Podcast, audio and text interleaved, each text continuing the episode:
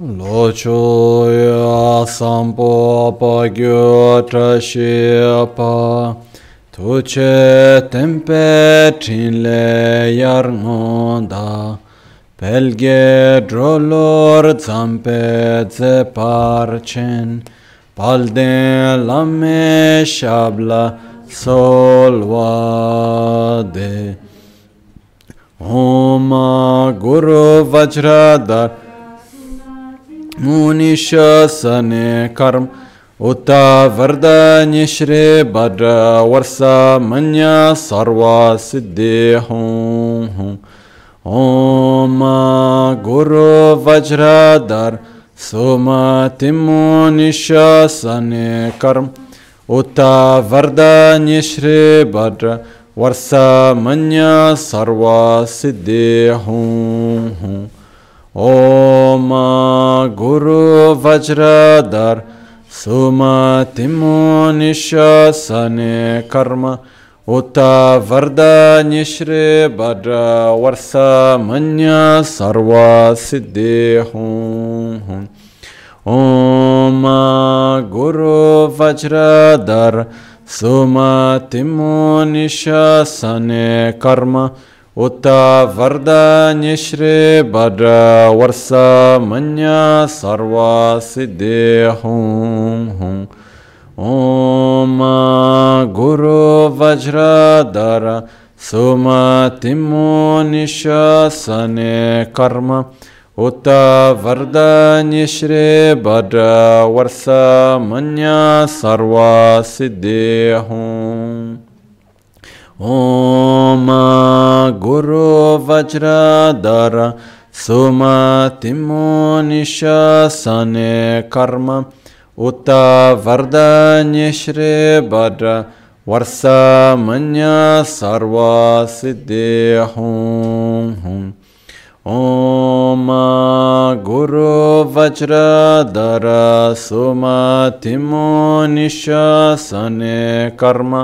Uta Varda Nishri Bhadra Varsa Manya Sarva Siddhi Hum Hum Om Guru Vajradhara Suma Timunishasane Karma Uta Varda Nishri Bhadra Manya Sarva Siddhi Hum Hum Om Guru Vajradhara Suma Timunishasane Karma Uta Varda Nishri Bhadra Varsa Manya Sarva Siddhi Hum Hum Om Guru Vajradhara Suma Timunishasane Karma Uta Varda Nyeshri Bhadra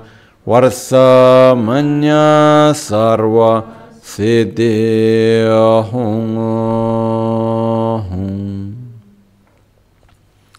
Dagi Jetsun Lama Tuje Che Nyamda Dala Tuje Siksu so Gebe Shesan Dala Tendo so Uyon Sunge Nawa Tse Do Su. Seche nyingne sowa debe tse, dechen korlo wiso lekshu ne. Yela sambe dede malyo pa, geme lungi drupra jingi lo. Tsonyi sodan dikdun shakbe tse, dungi namke yinso lekshu ne. Lapchen tsonyi yonso tsopa dan, chera nye tun chamra jingi lo. chancho parge nyensen tu kontu nyu peme siudru lekshun chancho drube gegen kunshi shi tungen de la drubra jingi lo dagi lo na chola chokpa dan chemi samjur ngenpa shiwa dan chedan tumbe dudun malu pa beme lungi drubra jingi lo dorna tingne tsiraba tamche dan teche pardu ne kab tamche tum Rese kemne lama kele me tukche chengi dala siksu sol. Gongyab drewe nyamda da chala chetsun lame tukche rab gongne. Kudan sungi nangwa dral me tu nyamsu nyongwe kesan top raisho. Kewa kundu yanda lama dan drame cheki pela longche chen sadan lamge yende rab zone. Dorje change kopa nyur tobe sho. 파큐케 쿠단다기 알로 파큐케 송단다기 나 파큐케 툭단다기 테예르메 칙도 징게로 마큐케 쿠단다기로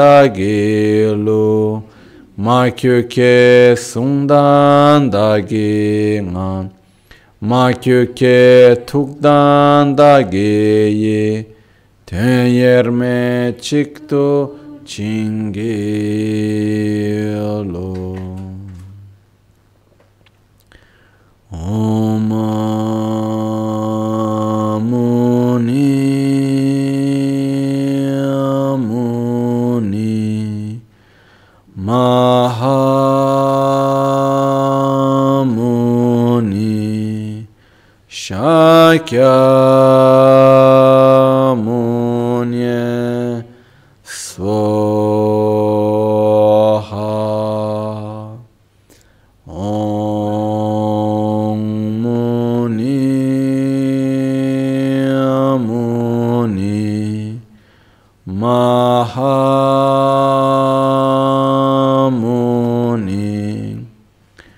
Shakyamuni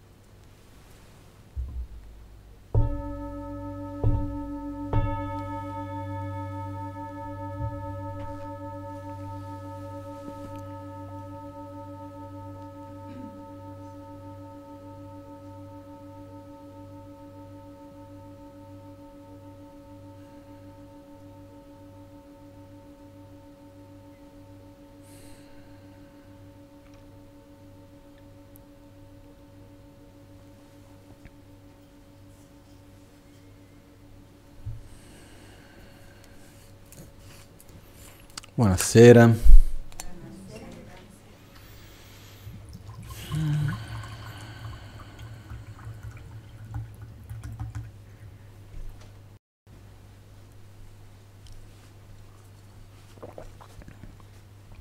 Oggi sono contento di essere qui perché mi piace molto Albagnano, mi piace molto questa opportunità che abbiamo di essere qui anche per condividere un po' del Dharma. Allo stesso tempo mi dispiace oggi non essere a Milano perché eh, per me è sempre stato e continua ad essere, spero che lo sarà sempre un incontro molto importante, però sono contento di farlo da qui. No? In questi tempi in cui viviamo è possibile mantenere gli stessi programmi però facendoli da posti diversi. No? Mantenendo le stesse persone, che è una cosa un po' particolare per quello che a breve termine, quindi sofferenza a breve termine, però che vada a evitare una specie c'è un della nostra vita, dal mangiare invece alzarsi prima breve termine è abbastanza importante in generale. No? La difficoltà che tanti di noi abbiamo su diversi contesti, poi non sempre sullo stesso contesto, però su alcuni contesti un po' meglio, su altri un po' meno, è la capacità di avere una visione a medio-lungo termine e di riuscire a collegare le azioni a breve termine con il medio-lungo termine. Questo è veramente dove ci vuole saggezza, perché la saggezza del discernimento è proprio quella di riuscire a vedere questa relazione riuscire a guardare e dire ok, non vogliamo che questa situazione arrivi in quel modo lì, quindi devo evitare questo, devo fare quell'altro. Nello stesso modo, sì, questo sia a livello nazionale, come in questo caso di un'epidemia, sia a livello nostro personale nei nostri rapporti, nelle nostre situazioni di salute, di qualunque cosa sia essa. No? Una delle cose, non dico più difficili, però non è facilissimo, è riuscire a avere una visione a medio-lungo termine e collegare quello con le azioni a breve termine. Ok? E proprio perché, uno perché questo è difficile, due perché spesso tanti di noi non riusciamo ad avere una visione a lungo termine o a medio termine. No? Per me medio termine riguarda questa vita, lungo termine le prossime. Quindi non spesso riusciamo ad avere una visione che vada oltre il oggi, domani, dopodomani, questa settimana i prossimi mesi. Molto spesso abbiamo una visione che rimane molto più legata a quello che, viven- che stiamo vivendo adesso e abbiamo magari un'immagine un po' idealizzata del domani cosa vorremmo, però difficilmente riusciamo a avere una, proprio un'immagine chiara di dove devo andare, cosa voglio evitare, cosa voglio fare. No? Dinanzi a questo noi in qualche modo impariamo anche a seguire le visioni degli altri. No? È un po' anche come in questo momento dal punto di vista sociale in cui noi ci troviamo. Spesso qualcuno viene a chiedere ma tu cosa pensi là? Ma come dobbiamo affrontare questa epidemia? Ma com'è? Lockdown sì, lockdown no, e questo e quell'altro, di qua e di là, no? Sono delle situazioni che in tibetano si dice Yalang Godap Madena Kupdap, che se ti alzi sbatti la testa, se ti abbassi sbatti il sedere, se vai a destra sbatti la spalla, se vai a sinistra sbatti il fianco, non lo so cioè, sono quelle situazioni che e rimanendo fermo ti fai del male, quindi devi fare qualcosa. Spesso nella vita ci sono situazioni nella quale uno deve prendere una decisione che inevitabilmente porterà dei risultati anche spiacevoli. Purtroppo ci sono delle volte in cui uno deve scegliere non fra, tra virgolette, il bene e il male, ma spesso ci sono situazioni nella quale uno deve cercare di scegliere che cosa porta beneficio più a lungo termine, che cosa riesce a evitare la sofferenza più a medio-lungo termine. Quando sono in questa situazione più difficile è importante riuscire a guardare un pochettino in là. No? Ma in questo caso anche, quando mi chiedono questo, ma cosa succederà, ma qual è la cosa giusta da fare, quale non è la cosa giusta da fare, sinceramente non lo so. La prima ragione per la quale io non lo so è perché io personalmente non ho i mezzi di conoscenza dal punto di vista dei, eh, delle informazioni, non ho i mezzi per poter fare una valutazione corretta. Non ho l'esperienza reale di come avviene l'epidemia, di come passano eh, alle trasmissioni, di che cosa avviene, non avviene, quali sono i trend, come funziona storicamente per imparare col passato, per vedere questo, qual è l'impatto effettivo dal punto di vista economico, quali sono i, come si dice, i supporti economici che possiamo dare per evitare una parte piuttosto che l'altra, cosa succede con la scuola, con i bambini che non andranno a scuola, qual è l'effetto che avviene dal punto di vista psicologico sulle persone, questo e quell'altro perché alla fine sono più o meno tre, i, quattro i problemi principali che andiamo ad affrontare in questo momento. No? C'è una parte che riguarda l'aspetto della malattia in sé, ossia fare in modo di evitare tutte quelle persone che vanno vivere questa malattia, che non è uno scherzo. C'è l'aspetto di tutte le altre persone che hanno le altre malattie e che non riescono a curarle bene perché gli ospedali diventano tutti sopraffatti, eccetera, eccetera. Poi c'è il discorso economico e poi c'è il discorso psicologico come risultato di tutto questo, sia dal punto di vista dell'affrontare la paura, affrontare la paura alla malattia, affrontare la paura alla morte, affrontare la paura alla difficoltà economica, sia il discorso eh, eh, psicologico che purtroppo tante persone vivono nel dover stare rinchiuse in casa con persone che magari non c'è un, proprio un'armonia, eccetera, eccetera. Sono tantissimi i fattori che sono connessi, no? E io personalmente non ho gli strumenti per poter avere una visione chiara di questo.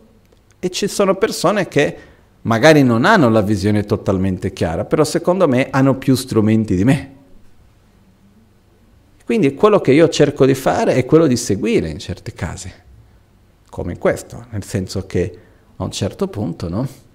uno deve dire ok, a chi io ho i mezzi per affrontare questo, no, c'è qualcun altro che ha i mezzi meglio di me, sì, quindi io mi fido.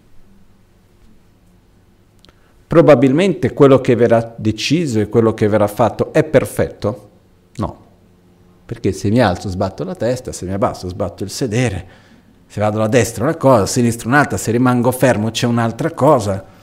E però io personalmente non vorrei mai e mai essere nella posizione di dover prendere qualunque decisione in una situazione di questo genere per un gruppo di persone. Io vedo, è già faticoso dover prendere decisioni per un centro di Dharma che siamo in pochi. Figuriamoci dover prendere delle decisioni a livello, a livello di una città, di una regione, di un paese e così via, no? Io ho mio profondo rispetto e gratitudine per chi è in questa anche se questa notte ho avuto un sogno, mi sto ricordando adesso, che sognavo che stavo andando a trovare il presidente della regione. Non so perché, non faccio la minima idea. E comunque sia. E poi alla fine non, non ci siamo incontrati. Comunque sia, non importa. Sono sogni sono sogni. Tutto questo comunque per dire che quando noi ci troviamo in certe situazioni, è importante fidarsi. Anche se chi c'è dall'altra parte non è detto che farà la decisione perfetta. O meglio, io sono sicuro che non farà la decisione perfetta, perché la decisione perfetta difficilmente esiste. Ci sarà sempre una decisione che porterà degli effetti collaterali da una parte, dall'altra, eccetera, eccetera. Però dal mio punto di vista quando viene data la responsabilità a qualcuno e quel qualcuno che una persona, un gruppo di persone danno una direzione da seguire, è importante ovviamente se ci portano a una cosa che ci fa del male è un discorso, però dentro della ragge, ragge, ragionevolezza, come si dice in italiano? Eh? Ragione, ragge, ra, ok, abbiamo capito. Dentro dell'uso corretto della ragione, quello che facciamo è che seguiamo. Questo è il mio punto di vista, no? Perché quello che succede è che se no alla fine dei conti abbiamo una cosa a metà di qua, di là, eccetera, no? Però in generale è una cosa che è abbastanza importante per noi avere una direzione da seguire. Però non è questo l'argomento che volevo affrontare oggi. In realtà diciamo che abbiamo solo preso da questo, visto la situazione nella quale noi ci troviamo. No? Venivo da un verso, mi veniva in mente un verso scritto, scritto dal maestro Atisha di Pankara Shrigyana che diceva Tetsom tamche pangcha shin drubla neden che sucha. Le... Sì, Rublani de Cesuce, che dice abbandona ogni dubbio, ogni incertezza. Cesuce e metti sforzo con determinazione nel sentiero che hai scelto, in quello che hai scelto. No? Perché uno dei punti che alla fine molto spesso ci porta a difficoltà è l'incertezza, perché quando mettiamo dav- davanti una strada, quando mettiamo davanti un obiettivo, è molto normale che nel percorso che facciamo andando verso quello ci saranno delle tempeste, ci saranno dei momenti di difficoltà, ci saranno le cosiddette interferenze. Questo obiettivo può essere di vari generi, può essere un percorso di studio, può essere un lavoro, può essere una relazione con un'altra persona, può essere un viaggio, può essere qualunque cosa. Io sono del parere che le decisioni importanti vanno fatte con cura, con consapevolezza. Una volta che noi prendiamo una decisione, una volta che noi diciamo ok, è questo, voglio andare lì, prima di partire per il viaggio mi assicuro bene dove voglio andare. Una volta che sono partito, vado. Poi ci saranno dei momenti in cui ci verrà Uh, mancherà la benzina, devo andare a trovarla, ci sarà il momento nel quale c'è la tempesta, ci sarà il momento nel quale mi perdo un po', non so più come seguire la strada. Però questo fa parte di qualunque percorso. Io non ho mai visto nessuno che è partito su una strada e che il percorso sia stato liscio. Quello che vedo certe volte è che uno si aspetta che il percorso sia liscio, quindi parte, fa qualche chilometro, il prima difficoltà, ok, non è la mia strada perché è difficile, non ce la faccio. E quindi metti, ritorno nel bardo dove vado, dove vado, ok, vado di là e prendi l'altra strada. E alla fine continua per tanto tempo cambiando strada, ad arrivare alla fine a una sorta di mancanza di autostima nel quale dice io non posso viaggiare perché tanto non riesco a fare nessun percorso. Il punto per me è che qualunque sia il percorso che facciamo, ci sono e ci saranno inevitabilmente delle difficoltà. La stessa cosa ricade nel percorso spirituale. Ci sono momenti in cui c'è quell'entusiasmo meraviglioso e quell'innamorarsi del Dharma bellissimo e ci sono momenti in cui uno magari non ha quello stesso entusiasmo, magari c'è una certa stanchezza, magari vede delle difficoltà di un genere piuttosto che di un altro. Questo può succedere per chiunque.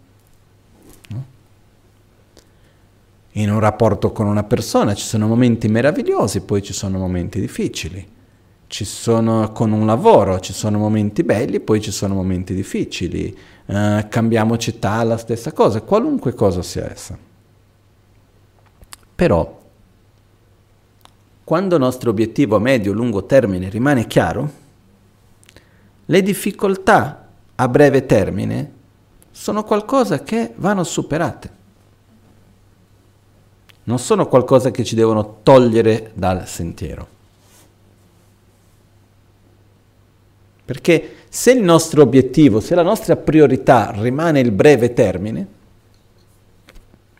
quello che succede è che qualunque difficoltà in cui ci troviamo ci toglie dal percorso, perché la nostra priorità è evitare a breve termine qualunque difficoltà, qualunque cosa che sia essa. Quando noi abbiamo un obiettivo che va oltre quello, quando abbiamo una difficoltà, quello che facciamo è affrontiamo, diamo il tempo per affrontarla, per digerire, per vedere com'è, però non che quella difficoltà sia la ragione per molare il percorso che stiamo seguendo. Questa è una cosa non solo importante, ma è quello che poi ci permette di arrivare da qualche parte, di realizzare qualcosa. Mi viene in mente una società, adesso non mi ricordo di quale paese, mi sfugge il paese, comunque sia, era una società in Europa che facevano giochi per telefono, computer e così via, no? creavano giochi e avevano fatto 49 giochi, un fallimento dopo l'altro. Secondo loro erano dei bei giochi e ci vuole tanto tempo per programmare, per fare tutti i disegni, fare la musica e per creare un gioco c'è tantissimo lavoro dietro, no? E avevano fatto diversi giochi uno dopo l'altro e andava male, un pochettino, vendeva un pochettino, però non riusciva a vendere bene. Però loro sono rimasti in quella direzione lì finché un giorno hanno fatto quel gioco che è stato molto conosciuto, che era diventato Angry Birds, che poi ha venduto milioni. No? E sono diventati molto ricchi, sono diventati una società importante di qua, di là. Perché? Perché a un certo punto, mantenendo la stessa direzione, sono riusciti ad andare nella direzione che volevano, a prendere quell'obiettivo lì. No? Però nella cinquantesima volta. E non è che ognuna delle 49 volte sono state una passeggiata, no. C'è tanto lavoro, energia, soldi, tempo, eccetera, eccetera, che uno ha messo. No? Quindi,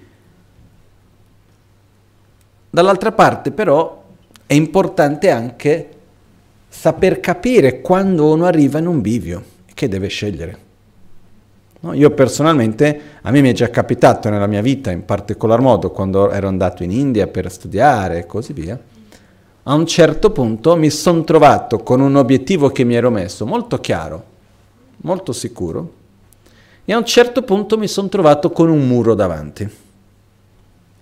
No, immagina che stai facendo un percorso per andare da una parte, e tutto bene, però a un certo punto c'è un muro. Io quello che ho fatto su questo muro è stato l'ho guardato, ho fatto qualche passo indietro per vedere quanto era alto, ho detto se potevo girare intorno, se lo potevo abbattere. E purtroppo sono arrivato alla conclusione in quel caso che sarei riuscito magari a scavalcare quel muro, andare oltre quel muro e rimanere nello stesso percorso. Però avrei fatto così tanto male a me stesso e agli altri a saltare quel muro, a buttarlo giù in qualche modo, che la cosa migliore è stata quella di prendere un'altra strada che in ultima analisi mi portava nella stessa direzione, però facendo un percorso diverso. No? Facile? No. Perché noi quando ci mettiamo davanti un progetto, un'idea, una strada, siamo molto attaccati a quella strada lì. Abbiamo la nostra idea molto ben chiara, no, devo fare questo, dovrà andare così, ma io ho messo tutta l'energia in questo e adesso cosa faccio? E di qua e di là, per tante tante ragioni. No? Nel mio caso il muro non l'ho fatto io, almeno in questa vita, non, non, se ho creato cause in altre vite per trovarmi davanti a quel muro è un altro discorso però dal punto di vista abbastanza obiettivo non è che ho fatto io qualcosa che mi sono trovato il muro. Mi sono trovato davanti a una condizione, a una situazione socio-politica che non mi permetteva più di seguire avanti con l'obiettivo che avevo messo e per seguire avanti avrei avuto tanti effetti collaterali negativi sia a me che ad altri. E quindi alla fine ho dovuto digerire, riflettere, no? E io sono un po' testardo, mi ricordo quando ero in questa situazione, io avevo detto alla Maganchen, ho detto Rinpoche, io vado avanti, non importa quello che sia. Io vado avanti. Rimango su questo punto e eccetera. Adesso non sto qua ad annoiarvi con tutti i dettagli. Più che annoiarvi sono cose che poi alla fine non vanno a fare altro che girare a uno di qua, di là, non è questo. E la Magancia all'epoca mi disse, Adesso, io ti do il mio supporto qualunque decisione tu prenda, perché Rinpoche nella mia vita non mi ha mai dato il lusso di prendere le decisioni per me. Mi ha sempre fatto prendere le decisioni io. E quindi Rinpoche disse, io ti darò il mio supporto qualunque sia la strada che tu scegli, però sappi che questa strada ti farà malare. E poi un giorno un po' più forte le ho detto, tu segui pure questa strada, ci sono con te, però se un domani torni malato non venire a chiedermi aiuto per la malattia. Più o meno così, no? Un modo per dire abbastanza chiaro e obiettivo non è la strada da prendere, no? E a questo punto c'è stato un momento nel quale ho detto, ok, no? retromarcia, giri a destra e prendi un'altra strada, che poi mi ha portato delle cose meravigliose alle, so, alle quali sono molto molto grato. No? Però io so molto bene come quando ci troviamo davanti a un bivio non è facile scegliere. E certe volte noi cerchiamo anche di lasciare che sia, tra virgolette, il mondo a scegliere per noi. No?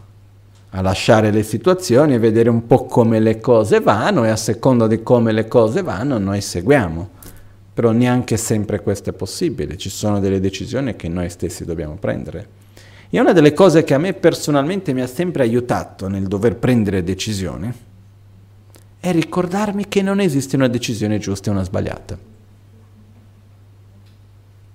Perché quando ci troviamo in un bivio, io sono sicuro che qualunque delle due strade avessi preso, in quel caso o in altri anche, tutti e due mi avrebbero portato delle cose belle e delle cose brutte, delle cose facili e delle cose difficili. Non sembra una cosa solamente bella o solamente difficile, ci sono sempre degli aspetti di vari generi. E ogni qualvolta che facciamo una scelta, dobbiamo fare un salto nel buio.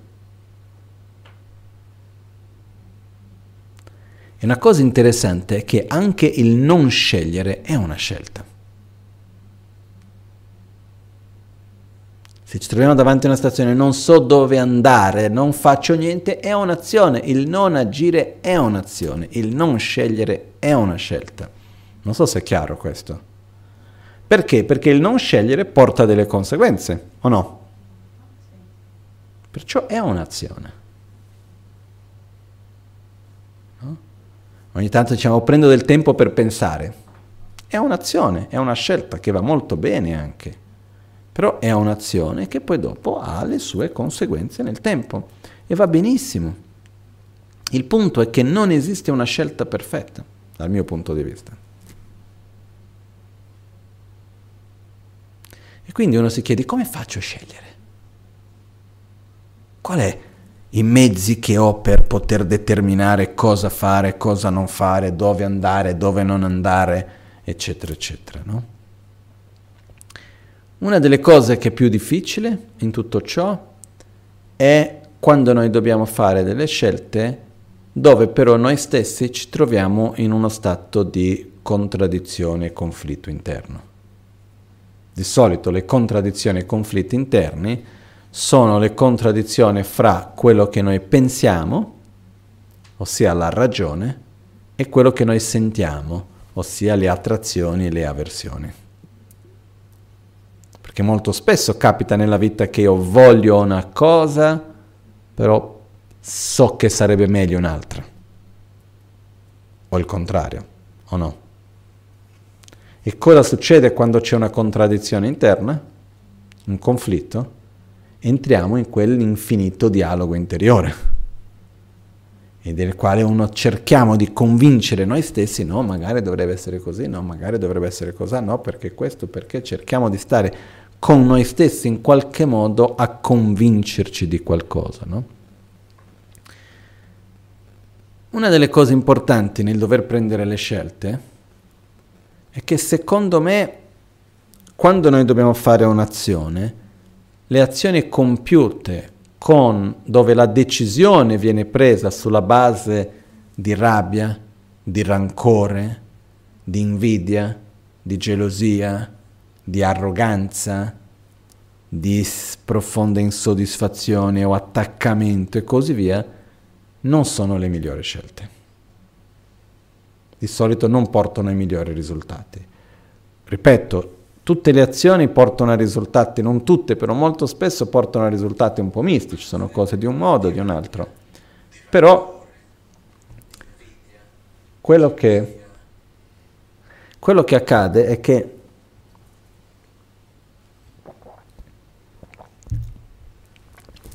è importante prendere una decisione dove la nostra mente è in pace. Anche se dentro di noi ci sono le contraddizioni. Perché ci sono. Non so, c'è qualcuno qua che non ha delle contraddizioni interne? Non credo. No? È normale. E ci sono, ci saranno, per varie ragioni. Non entriamo adesso nella discussione di quello. Però una cosa è scegliere cosa mangio, che è importante anche quello. Però ci sono delle decisioni più importanti nella vita, no? Quando dobbiamo prendere una decisione,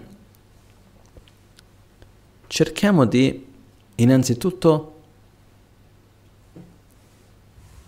farla con il cuore in pace.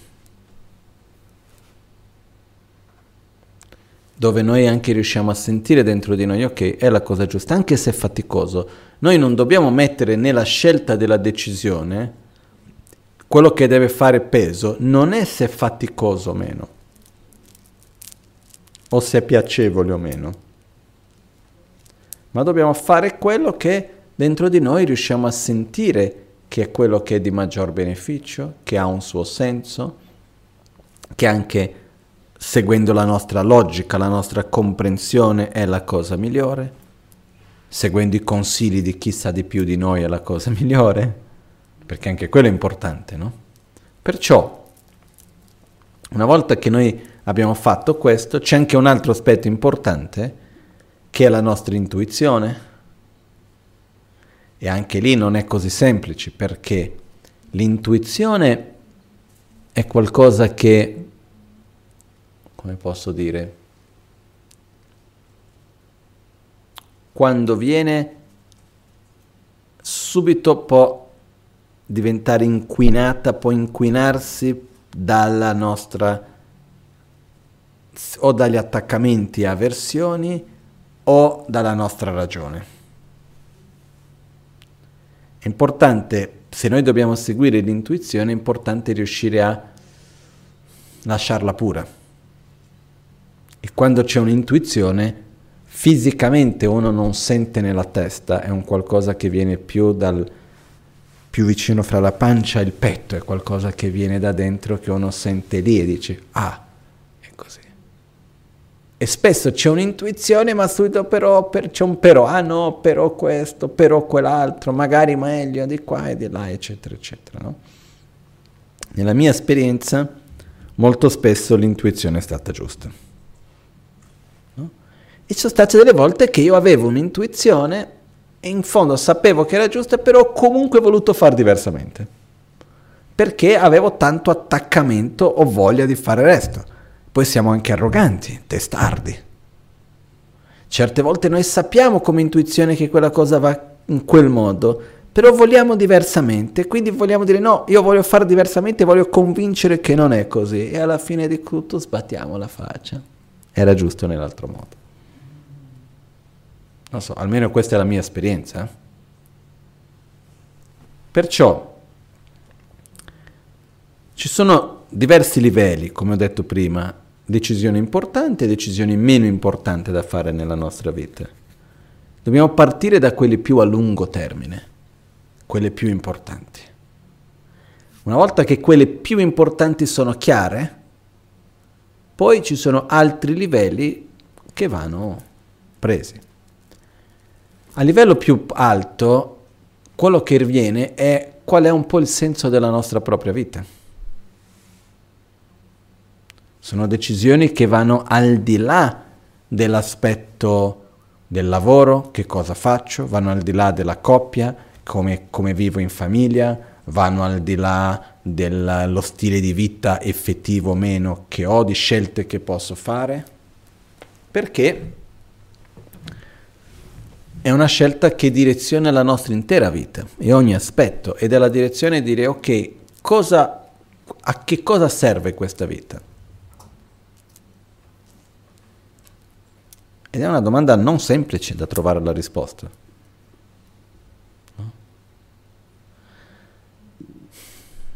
È interessante vedere che storicamente, dal poco che io conosco, fino a relativamente poco tempo fa, quello che succedeva è che quello che dava senso alla vita, il perché di vivere, era in funzione di qualcosa più grande di se stessi. Quindi era in funzione di un dio o di diversi dei, era in funzione del paese o del re o del regno.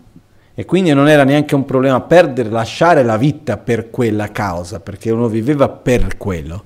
E la vita in qualche modo era in funzione di poter servire a qualcosa più grande di sé. No?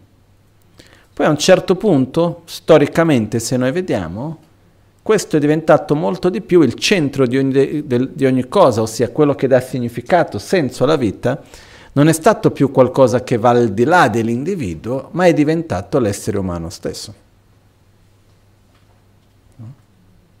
Anche se noi andiamo a vedere, si vengono la differenza che c'è fra le visioni più teiste delle varie religioni con i dei fino alla visione umanista, dove l'essere umano è il centro di ogni cosa. No? E siamo arrivati al punto dove perché qualcosa abbia un senso per noi deve essere in funzione del nostro piacere delle nostre proprie volontà. E la difficoltà è che se l'obiettivo di questa vita è il mio piacere,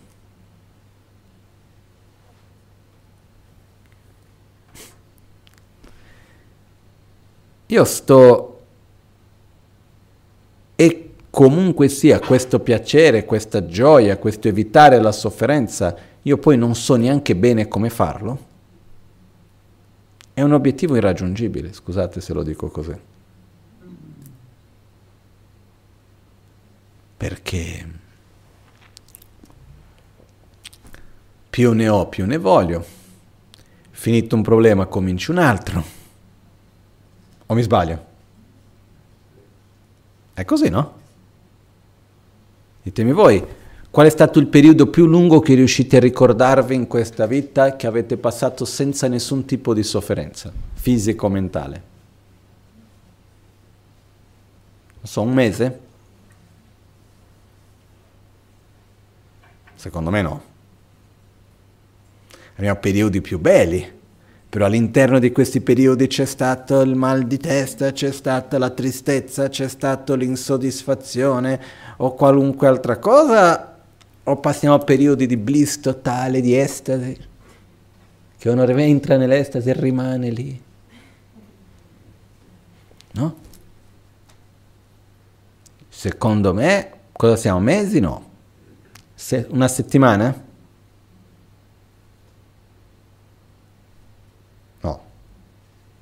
Un giorno? È già tanto. Eh? No? Poi ripeto, ci sono periodi più belli, periodi meno belli, però comunque sia la vita è fatta di alti e bassi, di momenti diversi, di momenti di piacere e sofferenza, anche chimicamente se andiamo a vedere come funziona il nostro proprio corpo, ci porta da una cosa a un'altra, eccetera, eccetera. Comunque sia, se il mio obiettivo è stare sempre bene, e ogni volta che c'è un momento di sofferenza vuol dire che io non sto raggiungendo il mio obiettivo e che quindi quello è un fallimento perché non riesco, perché questo, quell'altro, diventa difficile. La vita, secondo me, è importante che abbia un obiettivo maggiore che a sua volta trascenda l'individuo, trascenda la vita stessa. Questo ho parlato di questo tantissime volte. E questo è quando parliamo dell'obiettivo maggiore. No? Nel buddismo qual è l'obiettivo maggiore che viene portato a tutti? Sviluppare le proprie qualità al loro massimo potenziale, ma perché? Per avere l'obiettivo maggiore di riuscire ad aiutare ogni essere che uno vada ad incontrare, avendo tutti i mezzi per aiutarli. Quindi l'obiettivo è l'altro. E questa è una cosa che dà tanto significato alla vita. Quando noi riusciamo a porre che l'obiettivo della nostra vita è servire, e l'obiettivo della vita non è la vita in sé per sé. Quindi l'obiettivo della vita è utilizzare il tempo, il tempo, le risorse materiali e fisiche, le conoscenze, quello che siamo, per riuscire a dare il meglio a chiunque ci troviamo davanti. Perché l'altro è tutti. Perciò che sia la persona con cui mi trovo in famiglia, che sia le persone con cui travo, tra, lavoro, che siano gli animali, qualunque essere vivente, la natura in sé in un senso più ampio, dare all'altro. Ed è interessante perché quando noi riusciamo a mettere questa chiarezza di dare agli altri, e mettere se stessi a servizio, e abbiamo chiarezza di questo, gran parte delle nostre menate svaniscono. Perché se noi vediamo tante delle nostre problemi, dei nostri problemi, delle nostre sofferenze, di andare a capire il perché di questo o cercare di capire qual è il senso della vita, la mia vita non ha senso e questo, quello, quell'altro, è perché facciamo girare tutto intorno all'io il mio. Tutto è intorno a quello che io voglio, come io voglio, quando io voglio, quello che io ho bisogno. Quando la felicità degli altri sono importanti tanto quanto la mia. E io non sto più tanto preoccupato come gli altri si rivolgono verso di me. Perché questa è una delle preoccupazioni principali della vita, eh? o mi sbaglio? Molto spesso siamo tutti lì a farci mille menate di come gli altri ci rivolgono. Ma lui ha detto questo, non avrebbe dovuto, guarda che è stato così, lui non mi ha guardato, lei non mi ha parlato, lui mi ha parlato così, lei mi ha parlato cos'ha, ma come si è permesso, ma non vedi che sono in difficoltà? O mi sbaglio? Così, no? Quando riusciamo un pochettino ad andare oltre l'io, il mio, e vedere che la nostra vita ha la sua funzione nel servire l'altro. La cosa tanto importante non è cosa l'altro ha detto, cosa l'altro non ha detto, come si è comportato, come non si è comportato. Scusate il modo di dire, non è mio problema. Il mio problema non è come l'altro si comporta nei miei riguardi. Il mio problema è il come io riesco a mettermi a servizio degli altri.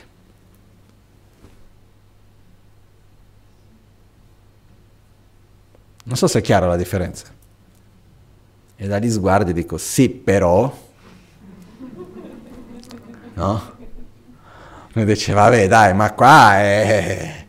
Ma questo è troppo difficile, ma cosa vuoi? Non sono mica San Francesco. Ma la domanda non è cosa siamo, ma cosa vogliamo essere. Dove vogliamo andare?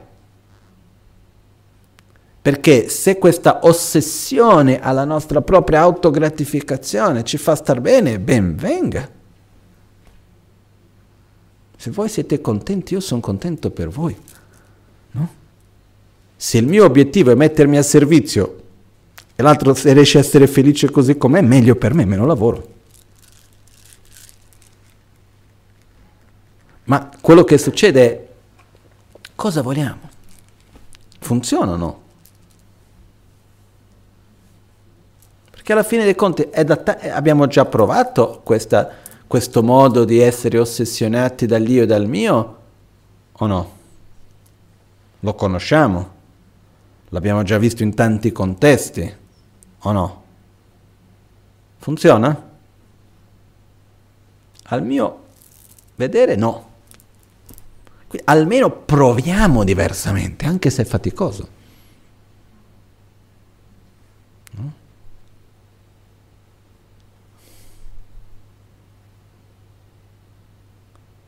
E poi c'è il discorso che ho parlato prima, all'inizio proprio, che è quello di fidarsi. Quando c'è qualcuno che ha più esperienza di me e io riesco a sentirmi, io mi affido, io seguo. E quando noi andiamo a vedere dal punto di vista del lignaggio buddista, ma non solo, gli esseri più saggi, quelli che hanno dimostrato di vivere con più equilibrio, con più gioia, con più pace, no? senza dover andare lontano, la Magancia Rinpoche stesso, che ci ha dimostrato in tutti gli aspetti di vivere con armonia, con pace, bene. E lui dice, voglio essere come lui o no? Sì, voglio vivere in pace, in armonia, stare bene con me stesso e con gli altri, eccetera, eccetera. Quindi cerchiamo di fare le stesse cose, no? E non solo Rinpoche, ma tantissimi maestri che io ho avuto la fortuna di conoscere e tanti tanti che sono venuti prima di loro che abbiamo avuto la fortuna di conoscere tramite i testi, i racconti, eccetera, hanno dato la priorità a servire gli altri. Invece di dare la priorità all'io e il mio. Ed erano più felici di noi. Se noi vediamo bene, gran gran parte della nostra sofferenza, dei nostri conflitti, nascono da questo enorme attaccamento, di questa ossessione all'io e il mio, come le cose devono essere per me. Quando noi riusciamo un attimino a rilassarci da questo io e mio, è bellissimo. Anche perché questa attitudine di ossessione all'io e il mio divide il mondo, e per mondo intendo dire persone, situazioni, luoghi, oggetti, in tre categorie. Coloro che mi fanno bene, amici, attrazione. Ciò che mi fa male, nemici, avversione. Ciò che non mi fa né bene né male, neutro, indifferenza. Dividiamo il mondo in questo modo. Poi, verso tutti e tre, abbiamo tre tipologie di, att- di attitudine, attitudine. Poi questi tre, volendo, diventano al nove. No? Quello che abbiamo, abbiamo sempre detto, i nove oggetti. Io c'è chi fa bene a me è mio amico. Chi fa bene al mio amico è mio amico. Chi fa male al mio nemico è mio amico. Chi fa male a me è mio nemico, chi fa male al mio amico è mio nemico e chi fa bene al mio nemico è mio nemico. Chi non fa né bene né male a me, all'amico, al nemico, neutro. Ok? Poi verso tutti questi abbiamo tre modi di attitudine che è proprio il modus operandum di questa ossessione all'autogratificazione. Verso chi ha qualcosa in più, qual è il sentimento che viene quando è, qualcuno è più bello, è più ricco, è più intelligente, riceve più attenzione, uh, qualunque cosa che secondo noi è in più di quello, qualcosa che noi vorremmo, invece l'altro ha di più. Invidia che non è un sentimento piacevole. Abbiamo invidia. Verso qualcuno che ha meno di noi, è meno bello, meno ricco, non ha tanta attenzione, piuttosto che qualunque cosa sia, e in meno guardiamo quella persona con arroganza, ci sentiamo superiori, vedi? E verso quello che è uguale, è ricco come me, è bello come me, è tutto come me. Competitività. Non è che dici, ah che bello che stai bene ok? Aiutiamoci uno l'altro. No, io devo diventare più bello, bravo di te. Sei una minaccia per me. E uno non si rilassa mai, è stancante. Eh? È veramente stancante. Se noi vediamo questo continuamente di invidia, quindi con l'invidia viene anche la critica, eccetera. Poi dopo dell'invidia c'è l'arroganza. L'arroganza è anche uno stato molto stancante, perché quando c'è arroganza uno deve fare di tutto per mantenere quella posizione di superiorità. Quindi c'è paura che l'altro diventi migliore, uno no, no, sempre, non vuole perdere la posizione in cui si trova. No? Per quello che uno dei simboli della paura è il Garuda. Il Garuda è questo uccello mitologico, come un'aquila, che viene detto che è il re di tutti gli uccelli. E, e proprio perché è il più forte, il più bello, in tutti gli aspetti è il re, il più importante fra gli altri uccelli, è costantemente con paura di perdere la sua posizione ed ha molta gelosia e invidia, perché ha paura di perdere quello che ha anche se in realtà ha tutto e non, non dovrebbe preoccuparsi di nulla. Però proprio perché è molto attaccato alla propria posizione ha paura di perderla. E questo è quello che l'arroganza porta. Io difficilmente ho visto una persona arrogante e rilassata. Dove c'è arroganza aumenta un senso di dover schiacciare l'altro perché se no può diventare più forte. Non si sa mai. Perciò è molto stancante l'arroganza. E c'è un altro discorso. Chiunque si sente superiore a uno si sente inferiore a un altro di solito. Chi si mette inferiore a qualcuno si mette anche superiore a un altro. Sono dei sentimenti che vanno insieme.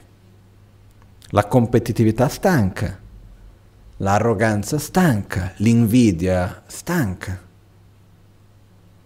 Il problema è che quando uno è così ossessionato da se stesso, vive ogni cosa tramite quest'ottica e con questo modo di agire. E la vita passa. Perciò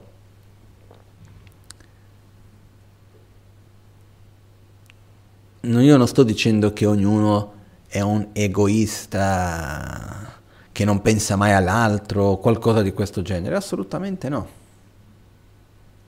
Però molto spesso nelle nostre varie azioni, nelle nostre varie scelte, la nostra priorità è l'io e il mio.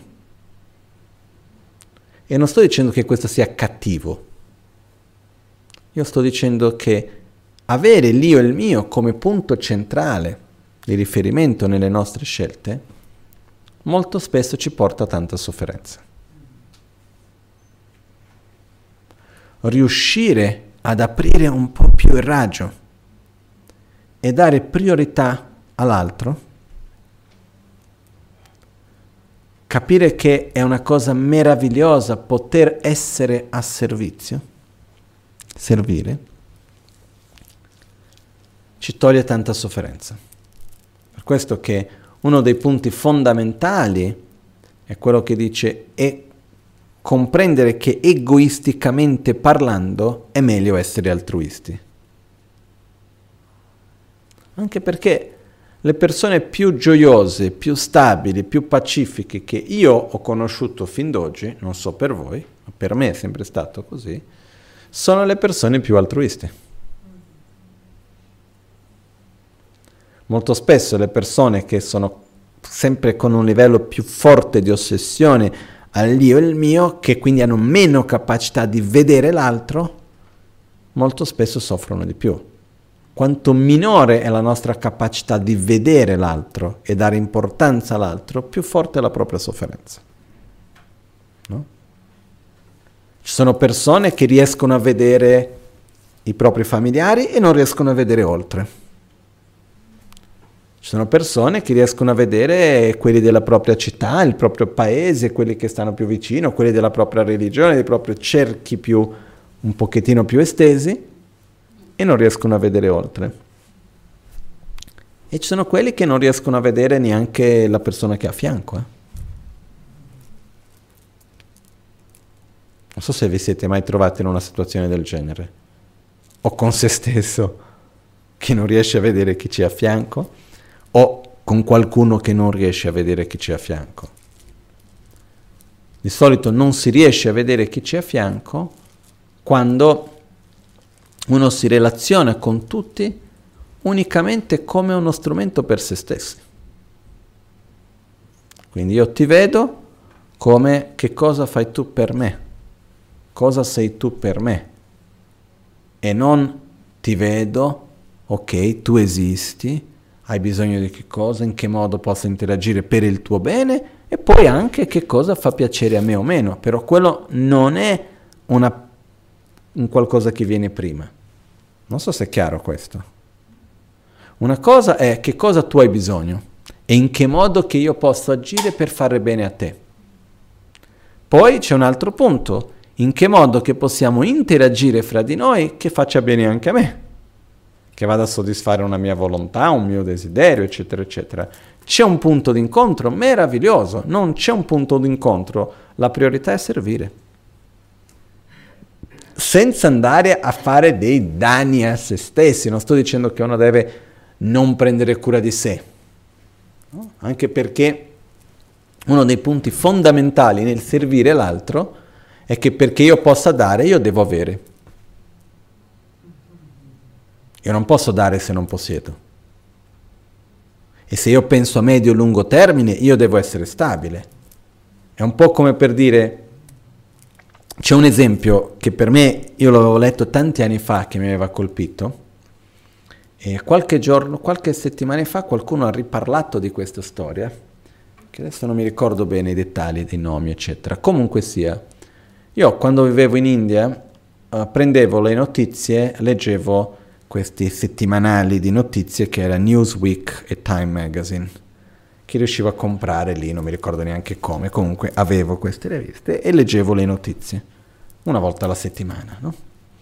E un giorno in queste due riviste di notizie è venuto un trafiletto, una nota piccolina, che parlava di un signore che faceva una vita di classe media normale, mi ricordo nell'articolo diceva, viaggia in classe economica e ha sul polso un orologio di 5 dollari.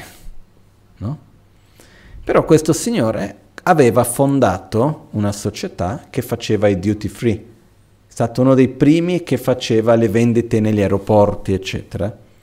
Un business che è andato molto bene, che lui a un certo punto ha venduto per 12 miliardi di dollari. Quando ha venduto questi, ha guadagnato questi soldi, ha aperto una fondazione in cui ha messo tutti i soldi, ha lasciato qualcosa come un milione, non mi ricordo, una cifra minima per la propria moglie e figli. Poi ha fatto la fondazione, ha messo tutti i 12 miliardi lì dentro e ha fatto un programma che entro 9 anni o qualcosa del genere i soldi dovevano finire. Di dare da tutte le parti per le cose che lui riteneva che erano più importanti. Con un aspetto molto importante, ha voluto a tutti gli aspetti rimanere anonimo.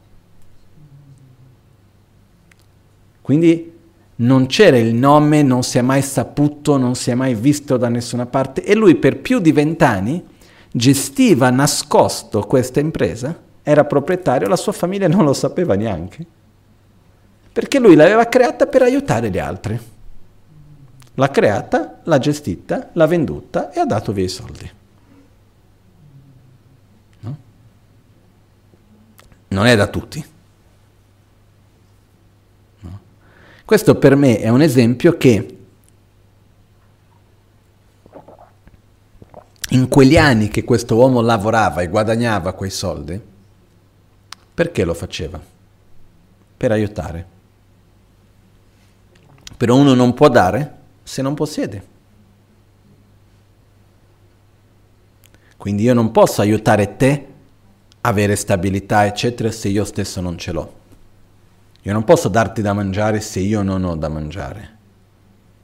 Quindi va pensato che prendere cura di se stessi è un modo che abbiamo anche di prendere cura degli altri. Non dobbiamo trascurare le nostre necessità e il nostro benessere per servire una necessità momentanea, perché dobbiamo pensare alla nostra stabilità a medio-lungo termine per poter servire a medio-lungo termine. Chiaro questo? Quindi l'obiettivo non è trascurare se stessi, ma è arrivare a un equilibrio dove quando faccio qualcosa per me sto facendo per gli altri, quando faccio qualcosa per gli altri sto facendo per me. Ma dove l'obiettivo della vita, ossia quello che dà senso a vivere, non è un semplice sopravvivere confortevole, ma è essere a servizio degli altri nel meglio delle mie proprie capacità, ognuno con i mezzi che può. Cioè, certe volte io posso aiutare quelle poche persone con cui ho contatto, altre persone hanno la capacità di essere in contatto con qualcosa, qualcuno che ha la capacità di arrivare a più esseri, a più persone, a un aiuto più profondo, quindi io faccio la mia piccola parte nell'insieme di qualcosa più grande di me che è quello che noi chiamiamo karma yoga, è quello che cerchiamo di fare al meglio qui al centro. Però ci sono tantissimi modi per quello. Però il mio punto è che quando noi riusciamo a mettere davanti a noi il fatto di servire, la necessità degli altri in generale, questo toglie tanto peso da noi stessi. E questo è uno dei, pri- uno dei primi punti fondamentali nel sentiero, che viene riassunto da Geshe Chekawa nei sette punti dell'addestramento mentale, quando dice Lelen tamche chiglada gunla kadrinchewa gom. Riconosce ciò che è il colpevole di ogni cosa. L'elentam c'è ciglada. Il colpevole di ogni cosa vuol dire ogni nostra sofferenza, ogni nostra difficoltà, eccetera, eccetera. Il colpevole che cos'è? L'ossessione all'autogratificazione. Quindi riconosci profondamente che questa ossessione all'autogratificazione fa male a noi stessi. E qualcuno direbbe, però non è contraddittorio. Io non voglio soffrire, per questo cerco di eliminare l'egoismo, ma quello che c'è dietro non è egoismo. Non so se è chiaro questa logica, quello che dico. E qualcuno direbbe, ma qua c'è una contraddizione, mi sto prendendo in giro. Non proprio. Quello che succede è, siamo egoisti o no? Io direi di sì. Ok? Raramente ho conosciuto persone che non fossero almeno al mio vedere. Mm? Perciò, se io sono egoista, se io sono ossessionato dalla mia propria autogratificazione, il mio punto di partenza è dove io mi trovo. E l'unico modo per diventare altruista è partendo dall'egoismo. Il percorso è quando io vado gradualmente a comprendere che egoisticamente parlando è meglio essere altruista. E quindi gradualmente vado trasformando questo mio comportamento, però quello che mi spinge per diventare altruista è l'egoismo stesso. Non so se è chiaro, perché io non ho un'altra forza in questo momento.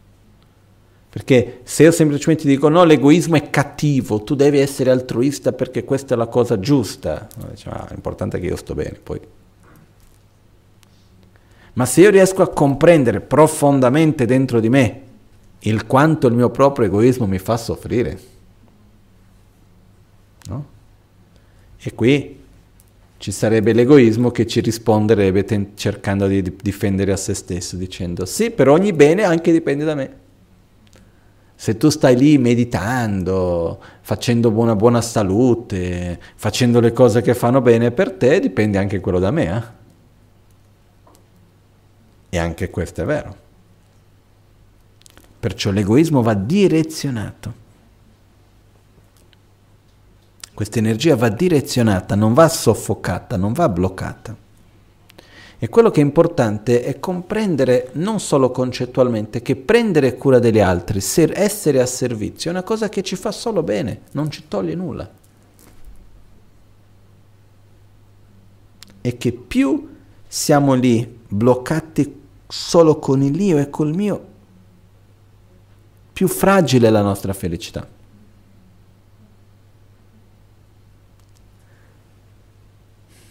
Io so che è una ripetizione, però siamo testardi, quindi e siamo, abbiamo bisogno di ripetere. No?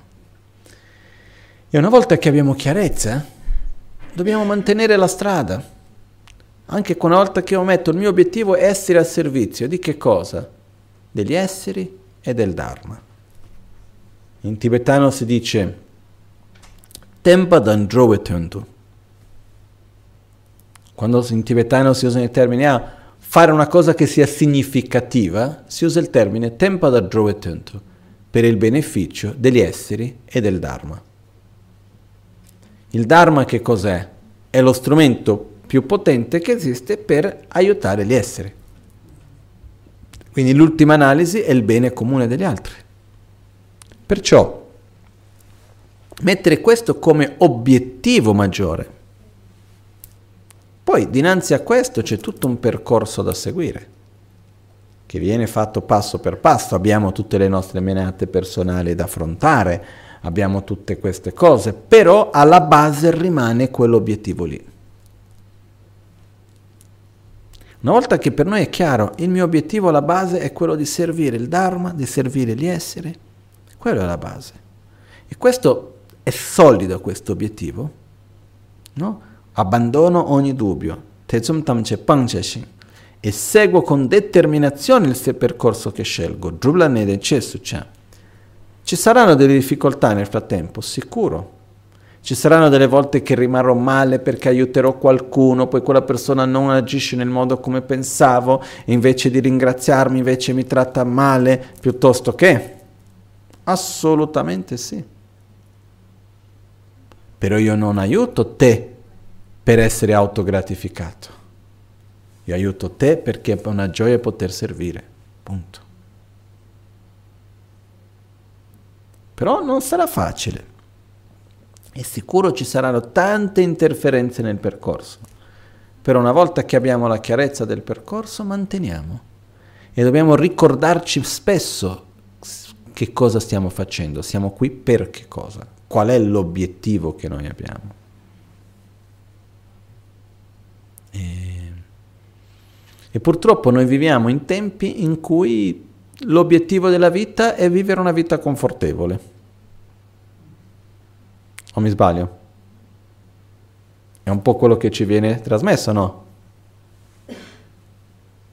Se noi andiamo a vedere, molto spesso è questo. Se basta vedere la gran maggioranza delle cose nelle quali uno compra, dove uno mette la propria energia, perché denaro è energia.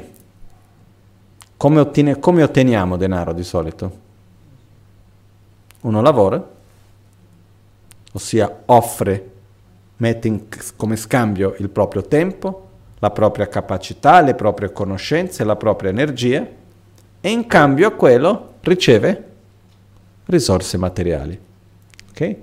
E abbiamo questa cosa strana chiamata denaro, che non è altro che un concetto. Eh? È incredibile. Che è una delle cose più importanti del mondo, no? Non è altro che un concetto, però è energia energia che viene tra- trasmessa, che viene ricevuta e poi c'è un, di, un metro di misura al quale viene utilizzato per misurare questa energia in qualche modo no? e dare un valore piuttosto che un altro. E qua rientra il concetto, però è energia. E dove metto l'energia della mia vita? E se noi vediamo la gran parte delle cose su cui noi mettiamo la nostra energia, sia direttamente sia economicamente e così via, girano intorno a una sopravvivenza piacevole. Girano intorno a avere i piaceri del corpo, girano intorno ad avere gli oggetti di desiderio, girano intorno a ottenere potere, stabilità, girano intorno a avere, generare ancora più risorse. E in nessun momento io dico che uno non deve generare risorse materiali o che non debba godersi i propri piaceri, no, assolutamente no. Ma che c'è qualcosa che va al di là di tutto questo. Che possiamo chiamarlo in tanti modi diversi, ma io per me oggi lo chiamo di mettersi a servizio degli altri, della natura, degli animali, delle persone, di tutti di tutti coloro a cui possiamo avvicinarci a fare qualcosa.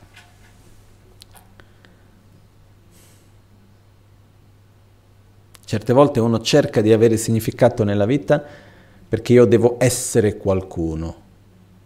È come se il, pro- il significato della vita uno dovesse trovare nel riconoscimento da parte di un altro. Ed è un'enorme fregatura. Io per esempio ho già conosciuto persone che in un certo periodo della vita hanno avuto tanto riconoscimento dal punto di vista lavorativo o qualcosa, poi un bel giorno le cose sono cambiate perché è andato in pensione piuttosto che ed è continuato a vivere nel passato con una sofferenza enorme perché le persone non continuavano a dare quello stesso riconoscimento di una volta. No? Perciò dare significato alla propria vita tramite il riconoscimento dell'altro è una fregatura enorme. Dare significato alla propria vita tramite qualcosa che dipende dall'altro è anche una fregatura. Dare significato alla propria vita in qualcosa che è unicamente focato a se stesso è anche una fregatura alla fine non è che abbiamo tante scelte rimaste. Eh? Quella che secondo me funziona meglio è dare significato alla propria vita mettendosi con sincerità a servizio degli altri. Ripeto, gli altri può essere la natura, può essere la famiglia, possono essere le persone che stiamo intorno, le, chiunque incontriamo, questi altri pos- possono avere tanti livelli però saper vedere l'altro e mettersi a servizio dell'altro. Questa è una cosa che ritengo che sia veramente importante. Una volta che abbiamo un obiettivo maggiore a lungo termine, poi dopo andiamo a vedere le altre cose. E qua ritorniamo su quello che cui dicevo prima, che quando prendiamo delle scelte importanti, su qualunque cosa, ho preso una, si prende una scelta, si rimane su quella scelta e si va avanti. Ci sono difficoltà, sì. No? Un po' mi ricordo come metafora un anno che stavamo andando a Borobudur in Indonesia e c'è stato il vulcano. Quindi stiamo partendo per andare lì, metà, non, proprio, non proprio metà strada, un po' più di metà strada, ci troviamo con l'eruzione del vulcano, che non è uno scherzo. No? Dinanzi all'eruzione del vulcano, tutti i voli cancellati, eh, di qua e di là, e quello che abbiamo fatto è andiamo avanti, seguiamo sulla stessa direzione finché assolutamente non ci siano le, la possibilità, andiamo avanti. Ed è stata un'esperienza meravigliosa. Adesso, senza entrare in tutti i dettagli, no? abbiamo preso il pullman invece che prendere l'aereo, abbiamo fatto quello che durava 45 minuti di viaggio, è diventato 14 ore. Però non era quello il problema. Il punto è che quando siamo riusciti ad arrivare dove volevamo, avendo superato le difficoltà che c'erano, ha dato ancora più senso ad essere lì. E molto spesso le difficoltà tramite le quali passiamo vanno a dare valore a quello che si raggiunge, a quello che si ottiene. Però per me è fondamentale ricordarci sempre che le difficoltà ci sono e ci saranno in qualunque cosa facciamo. E purtroppo ci sono anche momenti in cui è giusto riguardare la scelta e dire ok, riprendo. Però io per esempio sono una persona molto lenta, prima di prendere una decisione rifletto, lascio passare del tempo, osservo, eccetera. Per una volta presa, si segue facile, difficile, piacevole, spiacevole, si va avanti. Questo è importante. E per questo una delle cose importanti è quando si parte in una direzione, cercare di avere il minimo possibile un'immagine idealizzata di come deve essere. No? Faccio un esempio di quando abbiamo cominciato con la costruzione del Tempio nel dicembre del 2017 abbiamo ottenuto il permesso principale, dovevamo partire, non avevamo neanche i soldi, soldi per pagare l'architetto, molto meno per cominciare a costruire, però abbiamo un obiettivo. Bene, cerchiamo di cominciare a mettere i pezzi per l'obiettivo. Quello che a me mi faceva sorridere è che ogni volta che si parlava, una delle prime domande che tante persone facevano, quando sarà pronto? Ma che ne so io quando sarà pronto? Dipende da così tanti fattori che non dipendono da me. Una cosa assicuro, da parte mia farò tutto perché sia pronto. Quando? Quando ci saranno le condizioni. No? Perché sono tanti i fattori. E quando uno non ha l'attaccamento al quando, ma la certezza del cosa, quindi uno deve avere la certezza del cosa senza avere attaccamento al quando o al come. Provi in un modo, va bene, non va bene, riprovi in un altro. Va avanti, non sempre le cose vanno come uno si aspetta, o meglio, non vanno come uno si aspetta, raramente vanno come uno si aspetta. Meno ti aspetti, più le cose vanno come ti aspetti, perché è così. Però mantenere la direzione. Ci sono delle volte in cui la direzione va cambiata perché uno prova, poi non funziona, benissimo, si riprova da un'altra parte. Eh? Però questo aspetto di meno aspettative è una immagine idealizzata minore. Perché più forte è quella immagine di come secondo noi dovrebbe essere, quando sarà, come sarà, più difficile diventa poi riuscire a affrontare le difficoltà che ci sono in mezzo. No? E poi c'è un altro discorso, quando noi ci poniamo davanti a un obiettivo, molto spesso noi andiamo a idealizzare quel nostro obiettivo. Okay? Vado a vivere in un posto, voglio che sia così. Ci mettiamo nella nostra immagine idealizzata di come vivere in quel posto. Uh, comincio un rapporto con un'altra persona, ho un'idea di come il rapporto con quella persona, cosa voglio che sia. Ho l'aspetto di un lavoro, ho una mia idea di com'è quel lavoro lì. Però molto difficilmente, molto difficilmente, la realtà si manifesterà corrispondendo a quell'immagine idealizzata che noi ci siamo posti. Non so qual è la vostra esperienza. Non è proprio come uno si aspetta, no? Certe volte quello che succede spesso, che io ho visto diverse volte, per fortuna non è nel mio modo di fare, per il mio carattere, però l'ho visto diverse volte, è che uno dice se non può essere come dico io, meglio niente.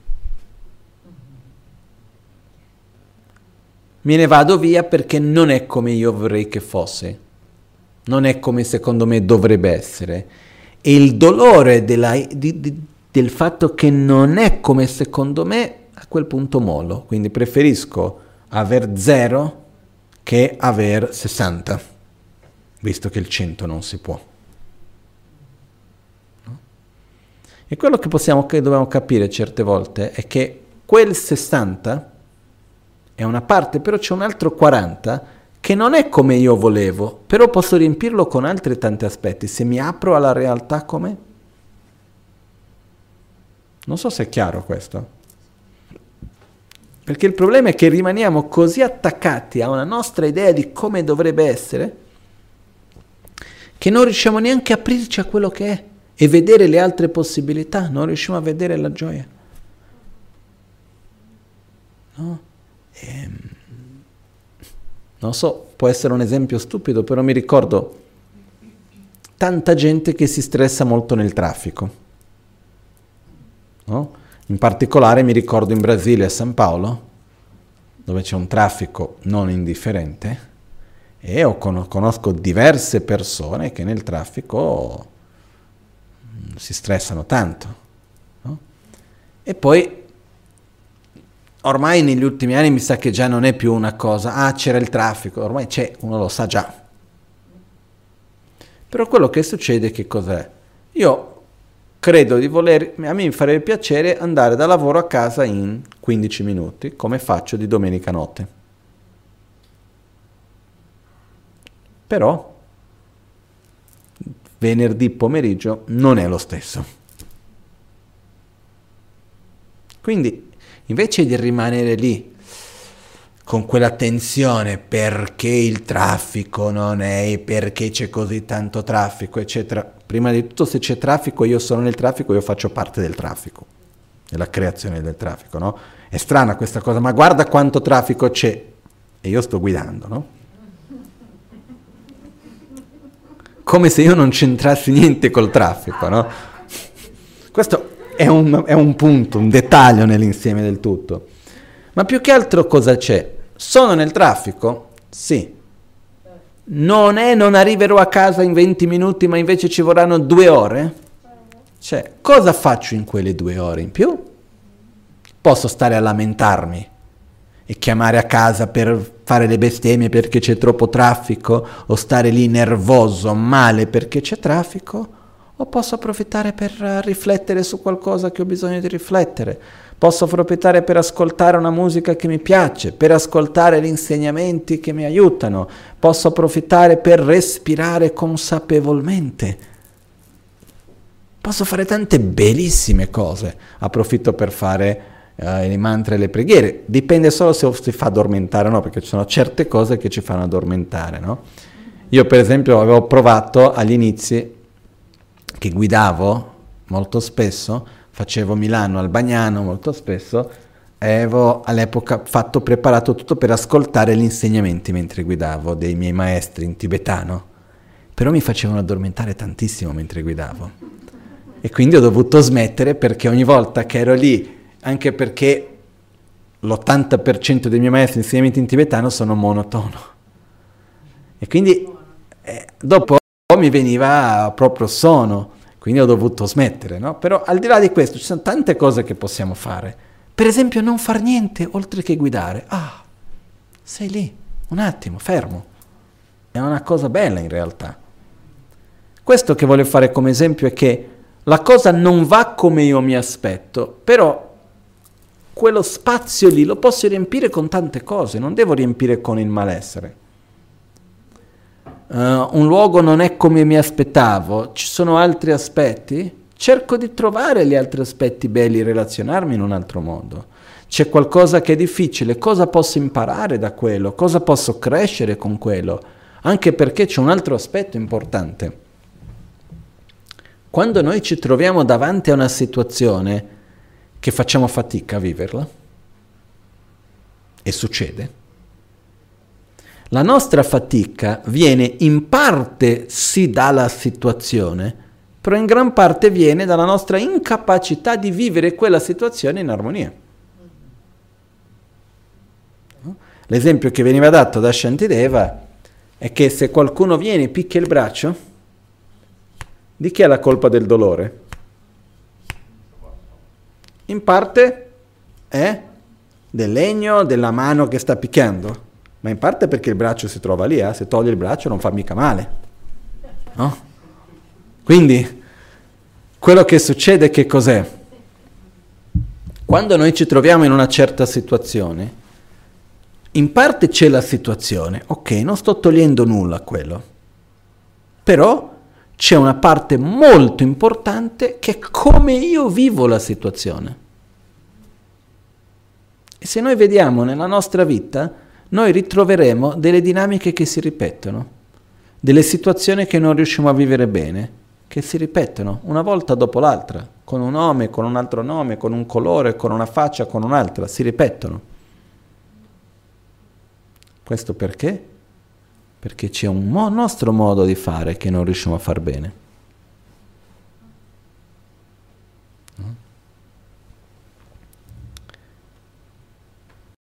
Non è perché siamo noi sfo- e facciamo un po' come no, quella battuta che quando ero bambino a me piaceva raccontare, avevo non so 5 anni quando raccontavo questa battuta, che era ovunque mi tocco mi fa male. Quando tocco la testa fa male, quando tocco il ginocchio fa male, quando tocco la spalla fa male, quando tocco il naso fa male. Che malattia ho? Male al dito. No? Il problema è che noi ci tocchiamo dappertutto, fa male e pensiamo che la colpa è della spalla, è di qua e di là, quando il problema è al dito. Se ovunque vado sto male,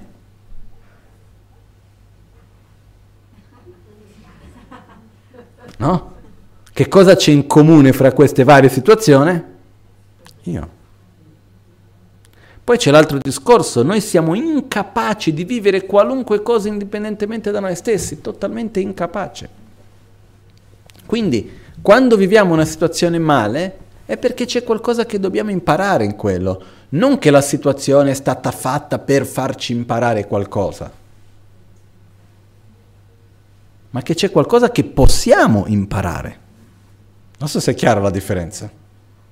Una cosa è per dire, ah, sto vivendo questa situazione difficile perché ognuno chiamando come vuole, Dio, l'universo, quel che è, mi sta mandando questa situazione perché devo imparare qualcosa. Non devo imparare nulla. Posso imparare. È per dire, quando passiamo per una difficoltà, non è che uno crescerà con quella difficoltà e imparerà con la difficoltà, no. Molto spesso succede il contrario. Uno la difficoltà non fa altro che approfondare ancora di più nelle proprie dinamiche, sofferenze e tutto il resto. Però dinanzi a una difficoltà, a una situazione, io ho la opportunità di comprendere meglio me stesso e cambiare e crescere è un'opportunità, se io la vado a cogliere o meno è un altro discorso. Perciò, anche quando noi ci troviamo davanti alle situazioni difficili, e questo capita spesso nella vita, uno dei punti è quello di osservare e dire ok, cosa posso imparare io qui? Cosa posso io fare diversamente? Come mai soffro?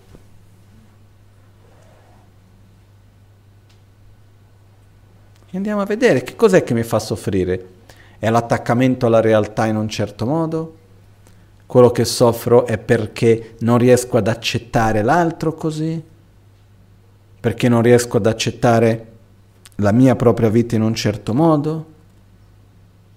Io soffro perché ho della sofferenza fisica, soffro perché non voglio separarmi da questa cosa, soffro perché vorrei avere quella e non ho, soffro perché non mi piace questa cosa così, non mi piace quella cosa così, non mi piace questa persona, questo, quell'altro, perché soffro dinanzi a quella situazione?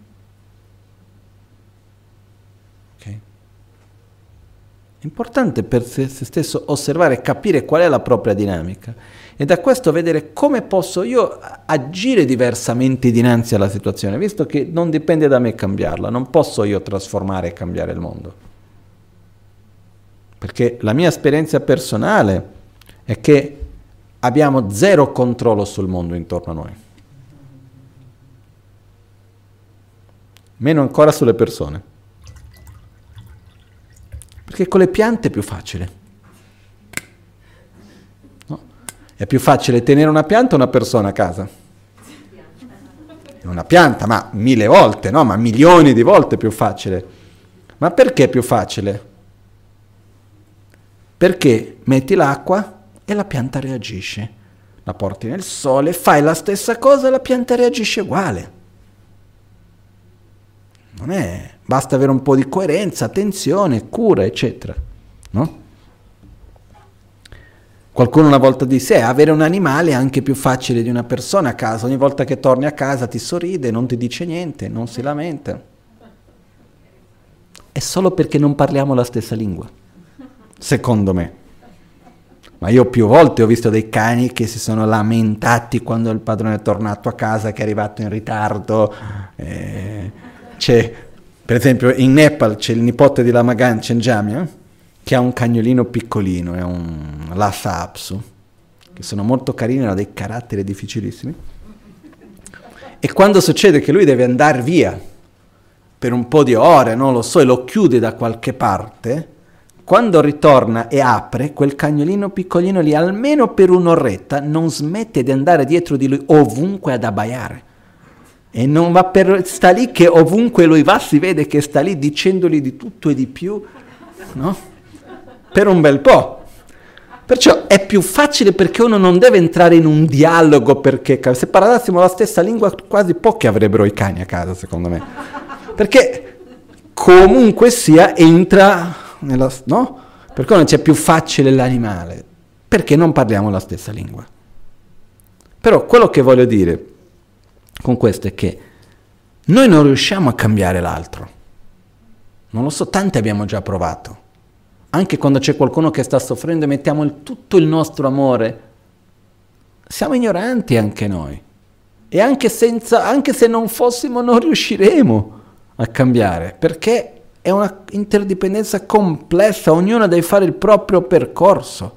Noi non possiamo fare altro che interagire. Perciò non abbiamo controllo su quello che accade nel mondo. E nel mondo non voglio dire il pianeta, e... no, voglio dire il mondo che ci circonda. Non abbiamo controllo. Non abbiamo controllo sulle persone. Dove abbiamo un po' di sicurezza? Nel modo come noi ci poniamo a ognuna delle situazioni. Questo è dove noi possiamo lavorare a tutti gli effetti. Quindi, come io posso crescere? Perché anche osservando no, le relazioni, il lavoro, ogni cosa, quante vite abbiamo già avuto all'interno di questa stessa vita?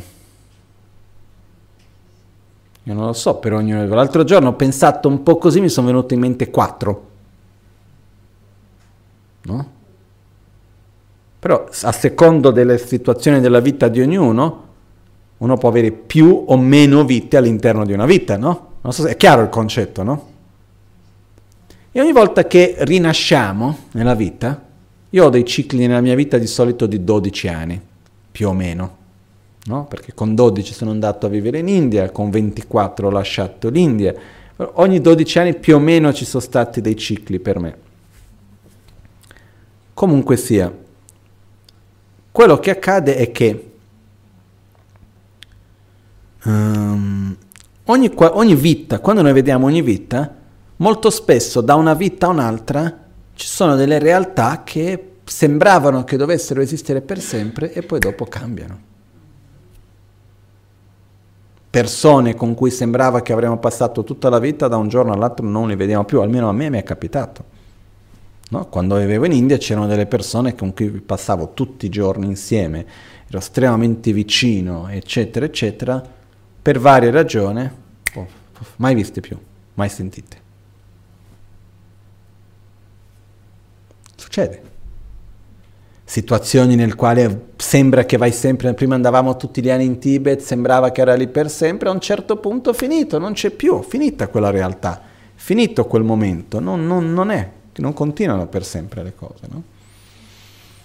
Però noi continuiamo. Ogni realtà comincia, si vive e finisce, ogni vita comincia, si invecchia e si muore. Però noi continuiamo, noi rinasciamo. Noi andiamo avanti di vita in vita, anche all'interno di una vita stessa stiamo parlando. Eh?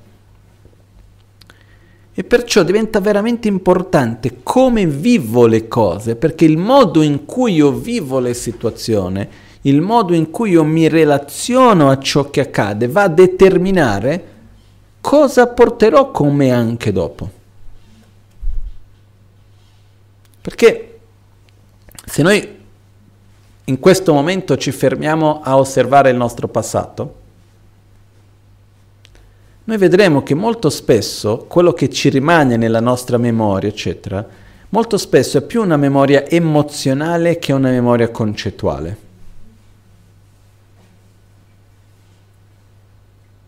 Le cose che abbiamo vissuto, quello che rimane più forte nella memoria sono i dolori, la gioia, la tristezza, l'attrazione, l'avversione. Non so se è chiaro questo.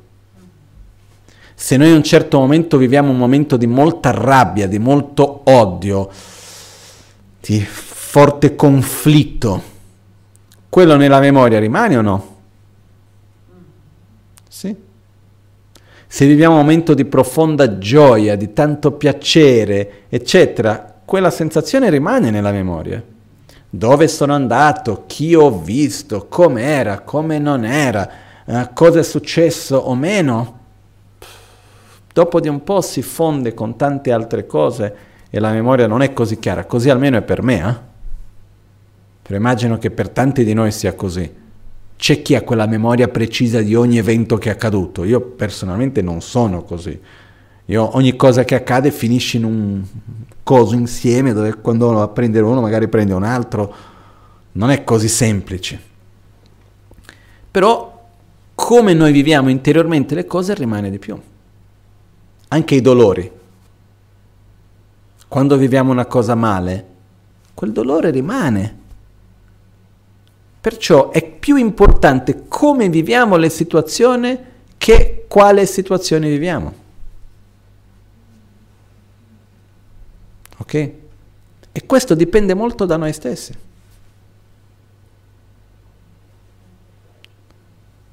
No? Un esempio che io ho già visto, che una persona che vicino a un'altra e a un certo punto l'altra persona si ammala. Noi di solito essere vicino a una persona malata è una cosa pesante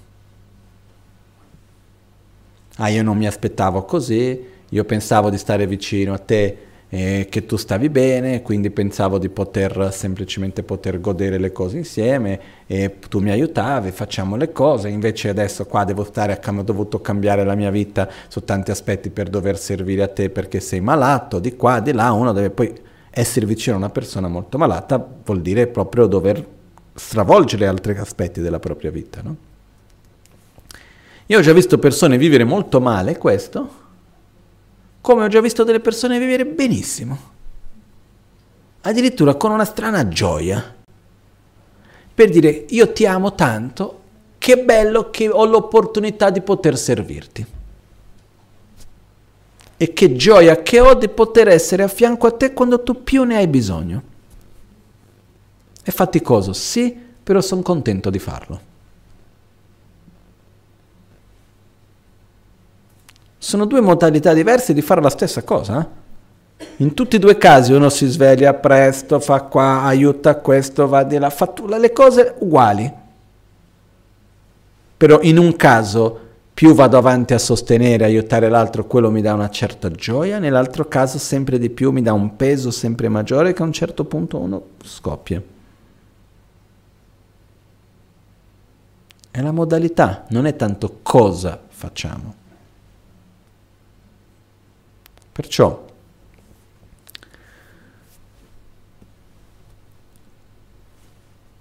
mettiamo davanti a noi un obiettivo maggiore, che è quello di servire gli altri. E per servire gli altri abbiamo un altro obiettivo maggiore appena sotto, che è a servizio di questo obiettivo, che è quello di prendere cura di noi stessi, interiormente e dare priorità a questo stato nostro di benessere, dire non importa ciò che accada, non voglio perdere la mia pace, non voglio lasciarmi trascinare dalla rabbia, dall'invidia, dall'attaccamento, da qualunque attitudine che poi dopo va a generare malessere a me e agli altri. E questo deve essere un obiettivo, una priorità e non avere più dubbi su questo. E quando non abbiamo più dubbi, poi seguiamo stabili in quella direzione. Però non dobbiamo aver dubbi, perché ricordiamoci ancora una cosa che ho già detto tantissime volte, noi nella vita faremo quello che vogliamo, metteremo l'energia verso ciò che desideriamo. Noi non metteremo l'energia verso qualcosa che non vogliamo, che non desideriamo quello che va a determinare che cosa voglio. Se io voglio essere in pace con me stesso e con gli altri, se io voglio evitare la rabbia, l'invidia, la gelosia, l'arroganza, eccetera, perché ho visto che questo fa male a me e agli altri, questo diventa una priorità e ho passione per questo, starò attento nella vita di tutti i giorni, piuttosto sto zitto, non vado in un contesto, non faccio perché io so, conosco le mie debolezze e non voglio lasciarmi prendere da certi comportamenti, perché quella è una priorità per me. E quello dà senso, dà significato alla vita. Come è andata la giornata? Ah, ho vissuto questa situazione che non è andata bene, però sono riuscito a essere paziente, a non arrabbiarmi come il solito, sono riuscito a vedere la necessità dell'altro e rispettarla, sono riuscito ad agire con rispetto, con amore, che bello, la giornata è andata benissimo. Perché sono riuscito a fare un piccolo passo in più in una direzione per me importante, che trascende le piccole difficoltà di tutti i giorni. No? Che ne so, qualunque di solito reagisco male su quella cosa, oggi sono riuscito a non reagire male. Non è che mi piace che quella cosa sia successa, però ho reagito bene, quindi sono contento. Quindi la giornata è andata bene. Non so se è chiaro come concetto questo. Perciò dare più priorità a come vivo le cose che a cosa faccio. E su questo possiamo anche vedere tantissimi maestri nel passato, i cosiddetti Mahasiddha, e abbiamo questi dipinti che mi trovano alla mia sinistra, che abbiamo quattro dipinti qua nel Gompa, e poi un quinto dove sono tutti gli 84 Mahasiddha insieme, che erano queste persone che sono riusciti a realizzare la saggezza, l'amore, sono riusciti a raggiungere questo stato di Buddha. Però ognuno in un modo diverso. C'era chi faceva questo nel modo più semplice del mondo, facendo le pulizie. C'era chi lo faceva lavorando al, per fare il tessuto, come si dice, al, al telaio. C'era chi era una prostituta. C'era chi vendeva il vino. C'era chi faceva il... Um, come si dice? Come mi sfugge il nome. Però non importa. Ognuno in un modo diverso e con le stro- più storie veramente strane in certi casi. Ma il punto non è cosa facevano, ma come lo facevano. e utilizzavano la realtà quotidiana come un mezzo per sviluppare le loro qualità interne. No? A me mi, certe volte io pensavo a quelli che lavorano nel casale, casale autostradale, no? Immaginavo perché io nei primi anni quando viaggiavo facevo sempre al Bagnano, Milano, agli inizi mi fermavo per pagare. Poi dopo c'è stato il telepass, più facile da una parte, meno opportunità da un'altra. E quando mi fermavo ogni tanto osservavo quella persona che era lì e mi immaginavo io facendo quel lavoro, no? Dicevo, ma guarda qua che noia dovrà essere, no? Poi io non conosco bene quel lavoro, non so se cambiano cose, però a principio tutto il giorno. Per quello io ho sempre cercato, quando mi fermavo, devi dire buongiorno, tutto bene, guardare un po', vedere che oltre un servizio c'è una persona No? Questo un altro esercizio di vedere la persona è chiamare un call center e capire che oltre il fatto che non ci sono le risposte che uno ha bisogno, oltre il fatto che uno deve aspettare tanto e tutto quello, c'è una persona dall'altra parte. Quindi buongiorno, come stai? No? Riconoscere che c'è una persona dall'altra parte. E poi immaginando come potrei fare a trasformare in un modo positivo quel lavoro lì in autostrada. E mi è venuto in mente, per esempio, se quando ogni, ogni macchina che passa, ogni persona a cui dà il ticket, uno semplicemente genera il pensiero che tu stia bene, ovunque tu vada, che possa portare il bene. No? Facciamo questo eser- esercizio di dire ti voglio bene, che stia bene. No? La persona sta andando in un viaggio, qualunque obiettivo che tu devi raggiungere, che abbia successo, che non abbia interferenza nel tuo viaggio, che tu stia bene. E cerchiamo di offrire quello e cercare di trattare con amore tutti, indipendentemente di chi sono, come sono, chiunque passa. No? Se io do mille biglietti in un giorno, per mille volte ho familiarizzato la mia mente con l'amore. meraviglioso lavoro. Ma possiamo fare questo in tantissimi modi diversi. Non, non, importa tanto, ripeto, cosa, ma come. Poi il cosa anche aiuta in tanti casi, però il come è ancora più importante. Ok? Perciò, in questo momento, concludendo, che è un momento nel quale no, vediamo che la situazione sta ritornando un po' come era mesi fa, dal punto di vista dell'epidemia, ci sono incertezze, paure, eccetera, eccetera. Io quello che credo è che le cose possono andare in diversi modi. Come ho detto all'inizio, mi trovo in una posi- posizione dove su tanti aspetti è il mio dovere più seguire che decidere e sono contento di dover seguire e non decidere. No? Perché fare l'opposizione è facile. Puntare il dito e dire no, questo non va bene è facile, però senza avere sulle proprie spalle la responsabilità dell'insieme. Quindi la mia responsabilità è quella di seguire su diversi aspetti, in particolar modo su quello che riguarda la società in generale, no? in questo caso. Poi non so quanto tempo dura, come sarà, come non sarà. Però devo stare attento a utilizzare questo momento nel miglior modo. No? Avere più tempo per stare con me stesso in qualche modo, riuscire a utilizzare, a dedicare meglio la mia giornata su come vado a direzionare le cose, avere più consapevolezza anche il potere che esiste nell'interazione fra tutti noi. Come una piccola azione di uno può finire a far male o bene a tanti altri, a seconda di quello che noi facciamo. No? Però veramente, no, come diceva Rinpoche, trasformare coronavirus in carunavirus. No? Karuna vuol dire compassione quindi quello di vedere l'altro, di vedere che esiste un qualcosa che è più grande delle mie necessità personali, dare priorità al bene comune prima del bene individuale. Ok, a me faccio fatica a rispettare questa regola, a fare quell'altro, però è quello che è meglio per il bene comune, quindi lo faccio con gioia. No? Quindi vivere con consapevolezza questo momento, perché è, ed è il momento anche nel quale quando c'è un momento di più incertezza, quando c'è un momento nel quale sorge della paura, eccetera, è il momento che abbiamo ancora di più bisogno di prendere rifugio nella nostra pratica spirituale.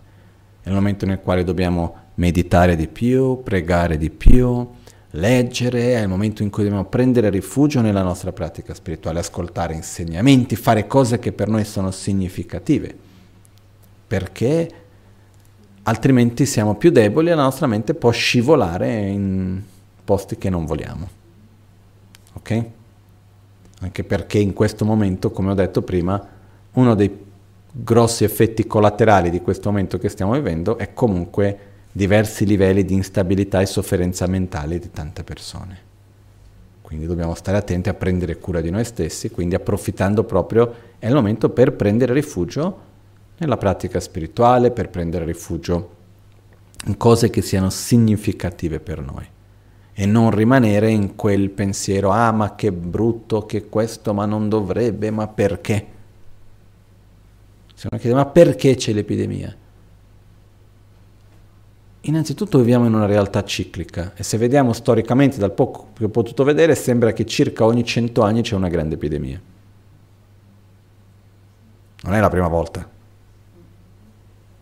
Perciò, se è successo prima, perché non può succedere dopo?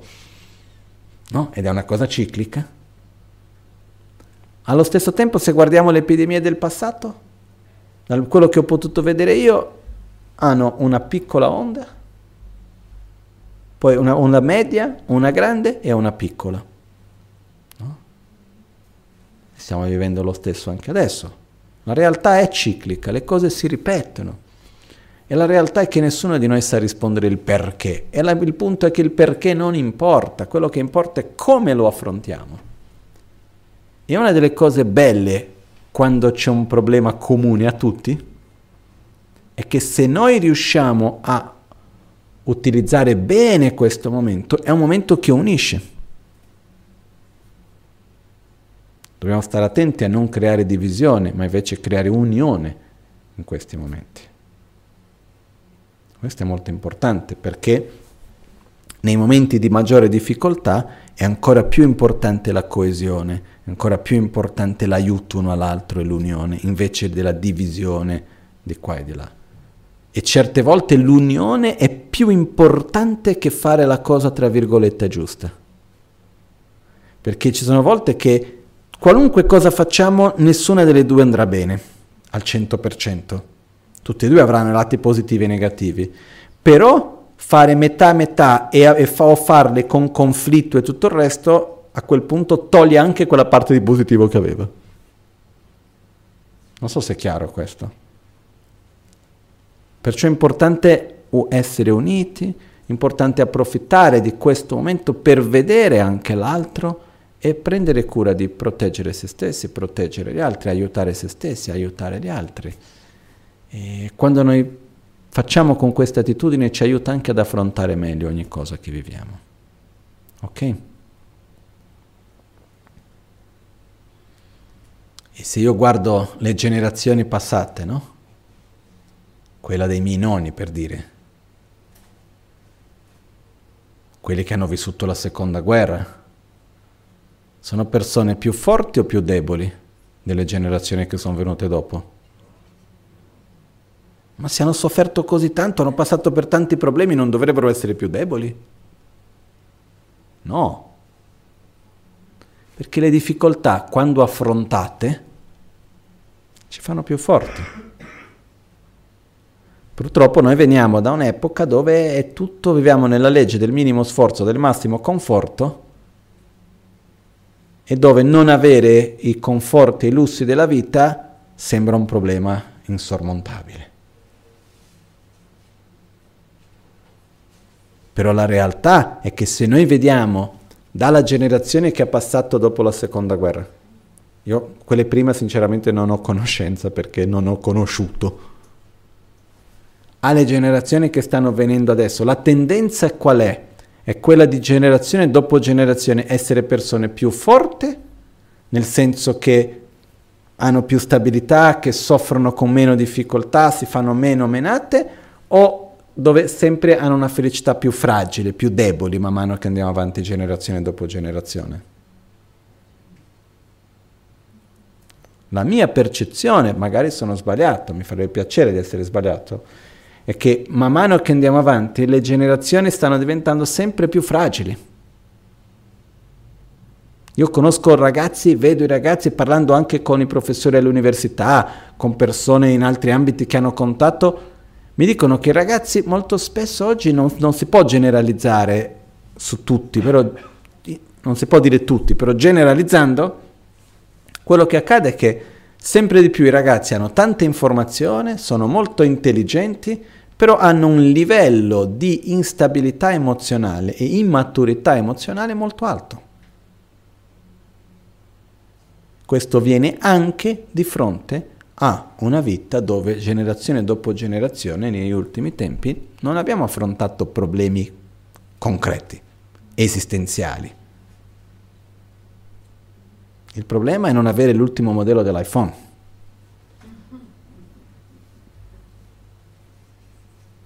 No? Che è un vero problema. Essere questo il problema. Il vero problema non è non avere l'ultimo modello dell'iPhone, il vero problema è avere l'iPhone, che poi va a creare tanti problemi. Comunque, quello è un altro discorso. Quello che voglio dire è che noi abbiamo la tendenza di vedere a breve termine, però affrontiamo anche le difficoltà, ricordiamoci che fa parte del ciclo della vita e noi dobbiamo, abbiamo la scelta o facciamo finta di niente o ci lasciamo trascinare dalla difficoltà o impariamo con la difficoltà per crescere e diventare più forti. E questa è la strada che è importante secondo me seguire per tutti. Ok?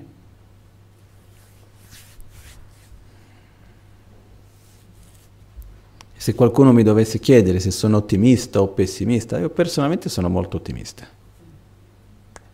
In generale.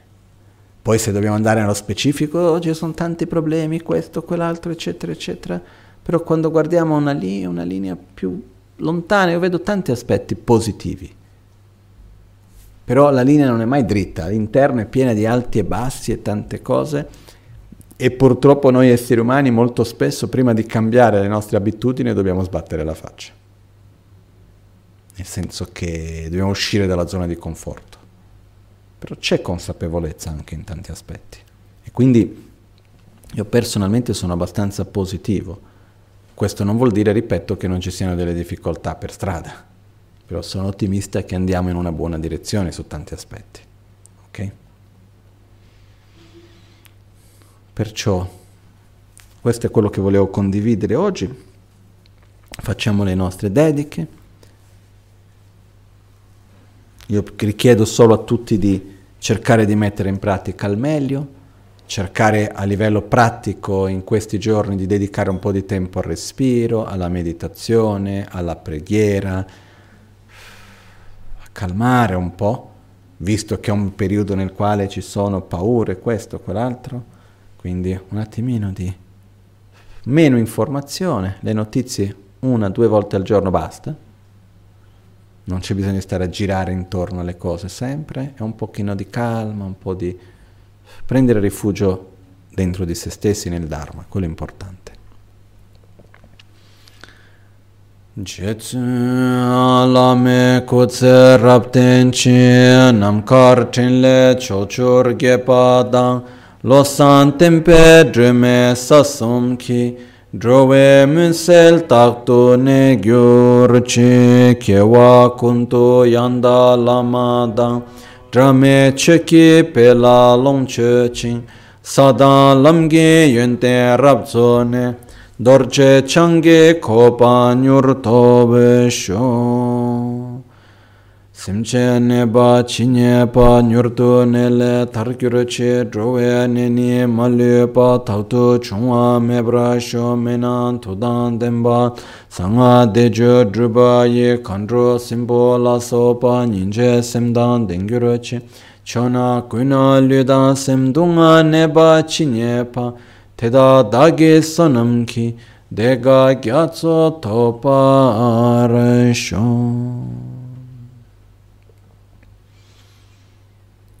In tutte le direzioni, qualunque corpo o mente, malato o sofferente che ci sia, possano essi, tramite la forza dei nostri meriti, del karma positivo, dell'energia positiva qui generata, raggiungere un oceano di felicità e benessere.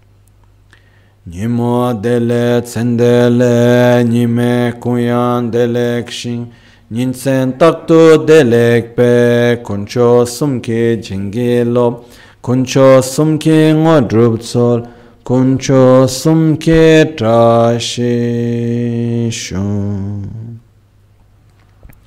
All'alba o al tramonto, di notte o durante il giorno, possano i tre gioielli concederci le loro benedizioni, possano aiutarci ad ottenere tutte le realizzazioni e cospargere il sentiero della nostra vita con molti segni di buon auspicio.